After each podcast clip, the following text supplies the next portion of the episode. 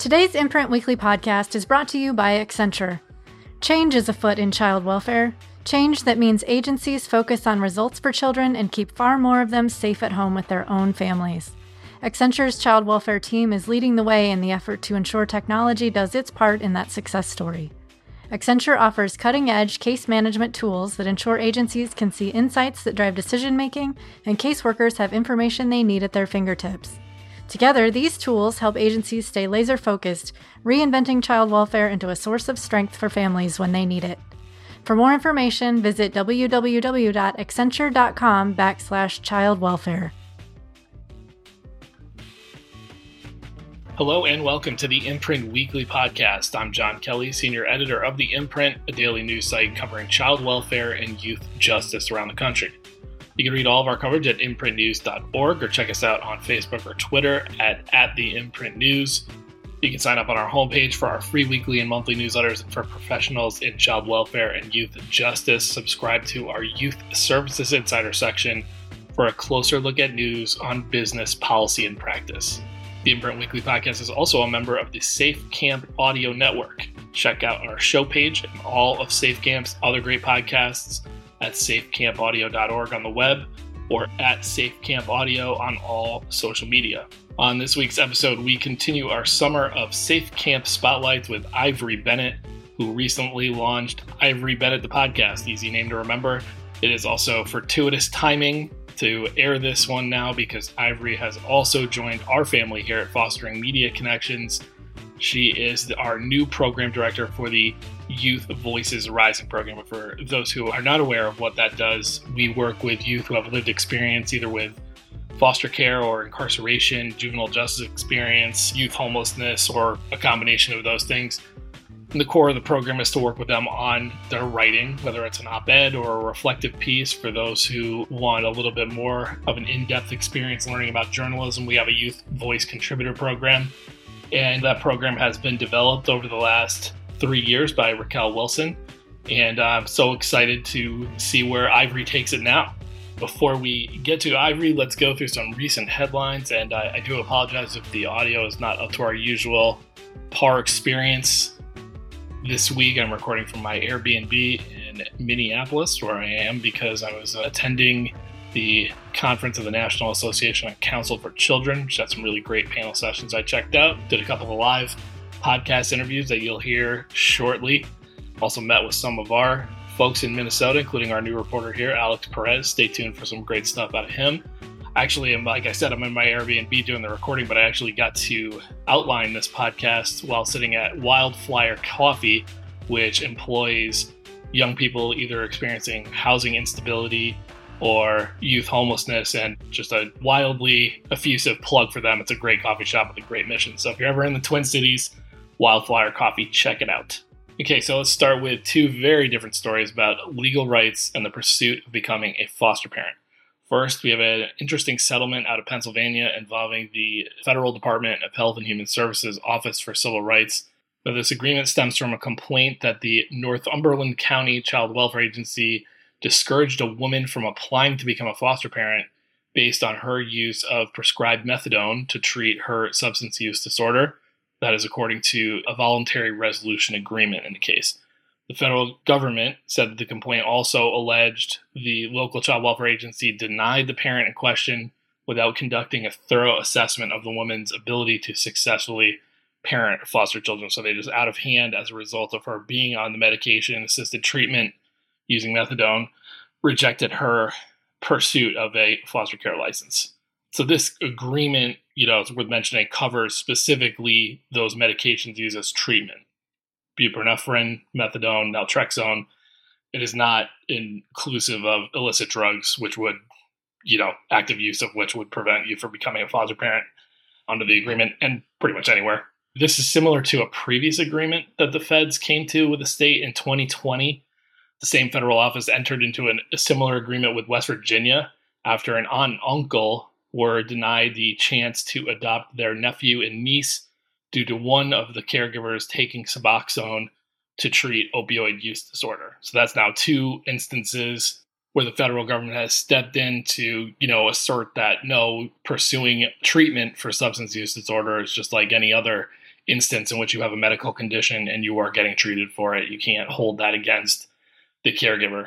So that was based on a complaint to a federal office. The other story relates to an actual federal lawsuit that was filed this month by Mike and Kitty Burke of Massachusetts, who alleged that the state violated their rights by denying them the ability to serve as foster parents because they would, and quoting from the lawsuit, would not be affirming to a child who identified as L G B T Q I A. This is just from the lawsuit. Again, I'm going to read this section. As faithful Catholics, the Burkes believe that all children should be loved and supported, and they would never reject a child placed in their home. They also believe that children should not undergo procedures that attempt to change their God-given sex, and they uphold Catholic beliefs about marriage and sexuality. So I'll preface this big caveat by saying that really the only public information so far in this case is from the lawsuit filing from the Burkes, which was done by Beckett. They're a prominent litigator in the religious freedom space. They were involved in similar cases, I think in Michigan, and definitely in a case out of Philadelphia that became a Supreme Court case in Fulton v. Philadelphia. But based on the documentation in this filing, the Burkes are on record saying that they would accept L G B T Q I A youth for who they were and would not stand in the way of a child pursuing gender-affirming care or even surgery. They said they would never throw a child out of their home over their preferences or attempt conversion therapy. They were actually asked that directly. They basically just indicated in their interviews with licensors and caseworkers what their beliefs were as a devout Catholic couple. So I'm going to mark this one as a case to watch for Supreme Court possibility someday, because there was a very similar case filed in Oregon recently that's also being challenged in federal court. It involves a single mother of five who was denied a foster care license after she refused to agree to, quote, respect, accept, and support the sexual orientation, gender identity, and gender expression of any child the department could place in an applicant's home because of her faith. So same deal in that case. She said if a child in her home was transgender, she could love and accept them as they were, but would not encourage it. So it's certainly a possibility that such cases are going to be a spearhead for an answer legally, you know, on what it means to affirm something, as opposed to just support it or tolerate it, and also whether it is in the power of the government, state or anybody, to require, you know, a, a degree of support. Because when it really comes down to it, affirmation is just a magnitude of support. On a practical level, these cases kind of made me wonder what it looks like when this issue of affirmation comes up against the prioritization of kinship caregivers at a time when, you know, there's a real push in this country with help from some planned rulemaking by the Biden team around making more kin formal caregivers with, with licensure or at least approval from the system, and the accompanying financial support that comes with that kind of approval. So, like, here's a completely plausible scenario, hypothetical though. Uh, let's say a gay adolescent or teen has to be removed from a home, or the department decides they need to be removed from a home, and the choice is between a non-relative home and an uncle who tells workers he doesn't personally condone the teen's lifestyle and, and preferences, but is willing to take the nephew in. So what's the deal there? You know, uh, taking a step back, you know, when systems, including Massachusetts, are diverting some kids to kinship homes to avoid foster care entirely, known as hidden foster care. We've talked a lot about that on this podcast, just moving kids, you know, physically, but not legally to a, a kinship placement. Is there any real way that those systems know what the beliefs are in those households? So I think it's just that it's certainly now an interesting thing to keep an eye on, with two lawsuits being filed are very similar in nature, involving, you know, caregivers who have at least professed, you know, in their their filings that they don't have a problem or and, and are willing to care for children who have a different view than they do on sexuality or gender, uh, but aren't willing to affirm it. You know, the word affirm is the, the central thing there. So something to watch for sure. All right, going back for a second to the nexus of drugs and child welfare, I'm going to link to a story where the headline involved sort of tilts one way, even though it's a pretty well-reported story. It gives you some good perspective. It's by Hannah Ray Lambert of Fox News, and it looks at Washington State's recent policy change going away from requiring that all newborns who are found to be exposed to narcotics are reported to C P S there. And under a federal legislative change in twenty sixteen, all states are supposed to be developing a plan of safe care, that's what it's called, for children who are born exposed to drugs. That can still happen under the new rules in Washington, but based on some discretion and some assessment where hospitals can instead offer, you know, some voluntary help and a safe care plan directly to parents in cases where, you know, the safety of the child is not observed to be at issue as a result of the, the drug exposure. So the story quotes a few people that are skeptical of the change, including a father who's raising his daughter after she was sent to a center that specifically treats substance-exposed newborns in the state. And just quoting from him in the story, you know, his view of this, this shift in policy is, now we're taking our eyes off of the child and we're focusing on the family, and we're not really focusing on what the child needs. What my daughter went through and where she was placed, that was the best thing for her and I. Just harkening back to a story we discussed a few months ago, sort of established a trend line here. Connecticut took a similar approach. And, you know, I'll drop the fairly brief study of their process in here again. Basically, what Connecticut did, I'm assuming maybe Washington is, is handling it in a similar way.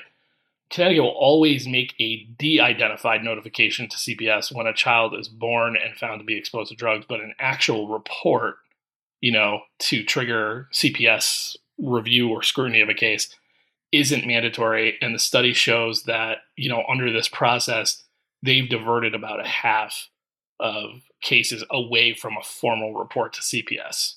All right, last thing for this week, and really just to brag on our reporting team at the Imprint a little bit to wrap things up, because it's journalism award season, and we are, or were, in the mix for a few of them. Farrah Mina, who has headed off to a Fulbright scholarship. She was our reporter in Minnesota, got honorable mention at the Page One Awards for Best Young Journalist. Page One Awards are a well-known contest here in Minnesota, where I'm at right now, put together by the Society for Professional Journalists. So congrats to Farrah, and we expect big things out of her coming out of her Fulbright, whether she gets into journalism again or not. Nell Bernstein, a great reporter who's been working with us on the a, a series of stories about the end of California's state-run youth prisons. The series is called The Darkest Part of the Tunnel. That is a finalist for the Insight Award for Explanatory Journalism at the I N N Nonprofit News Awards. And last but certainly not least, our national policy reporter, Michael Fitzgerald, is a finalist at the Online News Association Awards for his series, High Stakes, Silent Systems, an investigation into how states handle the reproductive rights of foster youth. Speaking of which, Fitzgerald filed another story in that series last week, which I'll uh, share with you guys in the show notes. It's a great profile about a coalition of former foster youth and current health professionals involved in what's called Texas Foster Youth Health Initiative. And it's a much more tailored approach to reaching youth in that state system with information and awareness around reproductive health and, and sexual health. I'm just going to read from the story a bit, and this is an account of one member of this initiative, Zoe Jones Walton, who, unrelated, wrote a great piece for us during that Texas ice storm a few years back about, you know, how foster youth might experience something like that. This is her talking to Michael Fitzgerald about kind of the impetus for this, and she's talking a little bit about what it was like when she was going through foster care as it relates to sexual health education. Here's what she said. They put everything in this one week, and you're supposed to just be like, okay, I'm going to remember all this when I'm out on my own in the world, said Jones Walton. Now twenty-five and working as an advocate, she noted dryly, I haven't. So very good story, great series. I'll link to all of this stuff from Nell and from Michael in the show notes. And, you know, congrats to our awesome team of reporters, editors, illustrators, you know, for these series and all the great stuff they do every day. All right. When we come back, our interview with podcast host and the new Youth Voices Rising program director, Ivory Bennett. This episode is sponsored by Creating a Family. Creating a Family is a national nonprofit whose mission is to strengthen and inspire adoptive, foster, and kinship parents and the professionals who support them in raising children exposed to trauma. Creating a Family offers expert-based and trauma-informed resources and training for parents and professionals. To learn more, visit creating a family dot org. That's creating a family dot org. All right, time for another Safe Camp Spotlight interview. All summer, we are bringing in hosts from Safe Camp's inaugural group of member podcasts. You can check out all these podcasts at safe camp audio dot org, and we are regularly promoting and featuring their work on social media. You can follow us on any of the big ones at, at Safe Camp Audio. Today, we have the host of the newest podcast on the Safe Camp Audio roster, and the easiest one to remember the name of, it's Ivory Bennett, the podcast. And here we have herself, Ivory Bennett. Ivory, thanks for joining us on the Imprint Weekly Podcast. Thank you for having me. I'm excited to be here. All right, well, let's get them to know you personally first, then we'll talk about the show. You got to give me one, at least one of your favorites. I'm going to give you the categories. You can give me more than one if you want. T V or movie, sports team, musical group, or book. Ivory, what do you got? T V or movie. So one of all of those things. Okay. The Color Purple, however, I've outgrown the trauma of it, yeah. But I love the storytelling. It captivated me at the age of twelve. I love it in every single medium, the musical, the book, the movie. And they're actually doing another movie, which is going to come out in December, I believe. So I really love that writer and that story. Sports team. I'm from Pittsburgh, Pennsylvania. So it has to be the Steelers. It has to be the Pirates. It has to be the Penguins all day. It's in my blood. And I forget the other two. I'm sorry. My mind. You didn't even have to. I was, it was, the, the rule is you just got to give me one of any of them. So you went above oh, okay. and beyond there. I yeah. love the all Pittsburgh.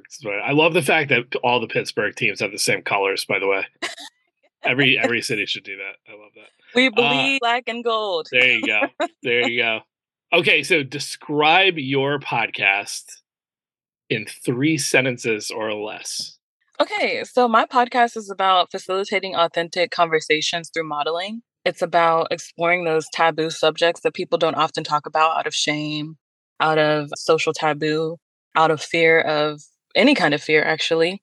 And it's about being a role model for healing and normalizing the healing process through therapy, but also other means of healing as well. Yes, that was a very good description and fits to a T your first episode, because he came out of the gate with an episode about sexual assault awareness, which is a very heavy topic right yes. out of there. What made you want to go with that first? And what other kind of issues and topics do you have in mind for some more early episodes of the podcast? Yeah. So what made me want to talk about sexual assault was it was Sexual Assault Awareness Month. So I really want to kind of coordinate with the energy and the times. And it just so happened that when that was released, that was what we were celebrating, or not even celebrating, but honoring. But also I have a lot of conversations with my friends that, I kid you not, sound like amazing podcasts. And we always note this in our conversations. And I just know a lot of dynamic, amazing people who have had a lot of challenging things happen to them, but they're still great. They're still awesome. They still show up to do wonderful work. And so I realized that instead of keeping these awesome conversations to ourselves, we need to share them with the world, because other people could benefit from them in the same ways that we do. And so that's kind of why I started with sexual assault. We're going to come out with some some even harder topics, I'm sure. I know it might sound kind of crazy. How can you come out with anything more intense than sexual assault? But there's some things. There's mm. some things that we're going to talk about. And so really, my podcast is created from wanting to share the things that I talk about on a daily basis with all of my inner circle, all of my close friends. And we all have a sincere passion for healing. And I really want to normalize that outside of my circle as well, because I realize it's something that other people struggle with. And I like to think that I'm a role model for people. And as a role model, I like to think that I have the influence to be able to show people that it's okay to be honest about things that hurt you. It's okay to be honest about your trauma, but what are you going to do about it? You know, now that you have that awareness, it's your responsibility to make the most of it for yourself. So how are you going to empower yourself through that? And that's what I hope to facilitate through, through these conversations.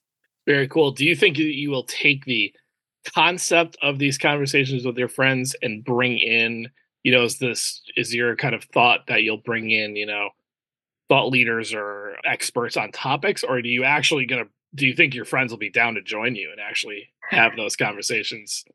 If I can Life. just imagineer, if I can imagineer very quickly, I would yeah. love to have all of that happen. Yeah. Of course, I don't believe in non-consensual anything. So all the conversations that you'll hear on the podcast will be completely transparently consensual. But I would also love to bring in specialists and professionals in the field, because I'm not a trained therapist. I'm not a trained mental health expert. I'm just someone who partakes in therapy and different healing modalities. But I would love to bring in someone who does this work, whose daily life consists of dealing with trauma and unpacking it and healing it for other people. And so I would in, in a world of imagining, of an imagination, I would love to do both. I would love to facilitate conversations amongst myself with my friends, but also facilitate conversations amongst myself, my friends, and experts in the field in all of these different subject areas that I plan to discuss. Very cool. I hope that happens. So let's talk about your influences as you, you know, got the idea to do a podcast. What is your favorite podcast overall? Could be about anything. And then sub question, what's your favorite other show that really tackles these issues? So one, one overall, one that's kind of in your lane. Mm. There's so many that I could name that I can tell you one that I listen to. I can tell you two that I listen to weekly because I think that that is impactful, right? So the first is, and they're kind of like woo-woo, some, so some people might not agree with them. They're astrologically based podcasts. So one is Ghosts of a Podcast by Jessica Lanyadoo. And so she talks every week about the astrology and how it affects everything. And her perspective, she really correlates the stars to like mental and emotional health, but also world events and and occurrences. And it really, if you don't believe in astrology, it really kind of makes sense in terms of personality styles and traits and things. The other one that I listen to is Chani Nicholson. She has a podcast weekly also about astrology. And so she ties that into kind of like relationship building and how you can forecast connecting with people throughout the week. And I listen to those two weekly. There's also another one, Black Girls Love Therapy or something. I might be mixing the name up, but you can see where I'm going here. I listen to a lot of yeah. self-help podcasts. Do you view um, astrology as self-help? Philosophical question, I guess, for you there. I, it helps you make I sense of things. Yeah, I personally do. I understand that people might not, other people might not. That's fair. You know, do you, you know, live and love and laugh. But I, I really do enjoy astrology outside of entertainment. I think it's helped me to understand a lot about myself. And I've gotten a lot of feedback that I show up in life in a way that exhibits a lot of self-understanding and, and self-realization and self-awareness. And so it's been one way that I've been able to cultivate that for myself. Again, other people might not, but you know, that's fine. That's fair. I love that for y'all. Absolutely. So as you can tell, just from hearing this brief conversation, Ivory's interests and fields of expertise and knowledge base go well beyond the constraints of what this show is generally about, child welfare and youth justice. But she does know a whole heck of a lot about child welfare. She's experienced it personally. She has worked with young people for years. So I'm just going to I'm just going to ask you a big, wide, open-ended question to, to round mm-hmm. this out here. What are you most optimistic about, and what concerns you the most about the state of child welfare at the moment? Ooh, this is a big question. I am most optimistic about the resources that youth impacted by care have access to.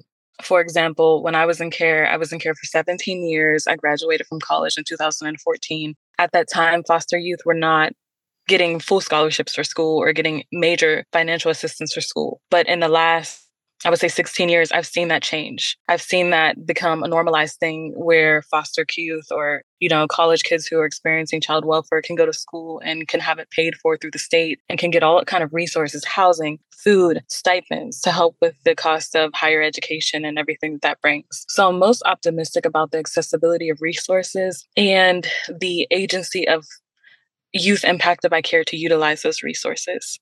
The second question, one of my biggest concerns or fears or worries. Yeah. What are you most concerned about at the moment in terms of where the child welfare system is today? I am most concerned about us putting youth impacted by care into boxes. There's not only one way to success. There's not only one way to healing. There's not only one way to overcoming the trauma of being in child welfare. And I'm concerned that these narratives that we create, the people who we pick to put on platforms and to speak as national representatives of child welfare experiences, represent a very spe- specific demographic of people, a very specific idea of success. And I would like to normalize that there is an expansiveness to success. There's an expansiveness to overcoming and to rising above adversity. And so I get concerned when I see only one type or two types or three types, the, the archetypes of the national representatives of people who were in care or are in care. And I would really love to hold space for and create seats at the table for those who don't fit those archetypes. And so really more, it's like there are different types of, of young people with different interests and pursuits, and subjugating some of those archetypes below the others is the is the issue, right? Right. I mean, I've seen, you know, since the age of, I've been advocating for about sixteen, going on seventeen years now. I started at the age of about sixteen when I entered independent living. And I've just seen certain people cherry picked, and they all fit certain demographics. They're very easy to work with. They speak in a certain way. They look good in pictures, right? Or they look mm. good on brochures, or they have a relationship with key stakeholders. And that's a problem, because we are also missing a lot of the other voices, a lot of the other narratives, a lot of the other stories that represent thousands, if not millions of people. But because they're not easy to work with, or they don't sound a certain way or look a certain way, or they're uncomfortable to be around, let's just be frank, they're not given seats at the table. They're not offered to come to the White House. They're not offered to speak on a podcast. They're not offered to write articles. They're not offered to be research fellows. And so I think we really need to consider, who are we picking to represent as leaders of this movement, and why? And how can we be more inclusive, really? Well, but Ivory Bennett is the name. Ivory Bennett, the podcast, is the name of the podcast. Go check her out on safe camp audio dot org. One episode in, many more to come. Can't wait to see what we do with it. Ivory Bennett, thanks for joining us on the Imprint Weekly Podcast. Thank you. Thanks to Ivory Bennett, Youth Voices Rising director and podcast host, for joining us today. The Imprint Weekly Podcast is a production of the Safe Camp Audio Network, which is a division of Fostering Media Connections. Please visit safe camp audio dot org on the web, or Safe Camp Audio on all major social media. This podcast is produced and mixed by Christine Anjoko, with music by Luke Giroux and Cyrus Elia. If you enjoyed this episode, we would love it if you consider subscribing or giving us a five-star rating on Apple, Spotify, or wherever you download your podcasts. And we'd really appreciate if you would consider supporting our work here on the podcast and in print. Small donations from our listeners and readers go a long way towards helping us grow and cover more great stories in child welfare and youth justice. To support us, it is super easy. Just visit imprint news dot org forward slash donate. You can follow The Imprint on Twitter and Facebook by searching the handle at The Imprint News, and visit us on the web at imprint news dot org. You can always get us on email at tips at imprint news dot org. I'm John Kelly, and we'll see you next week.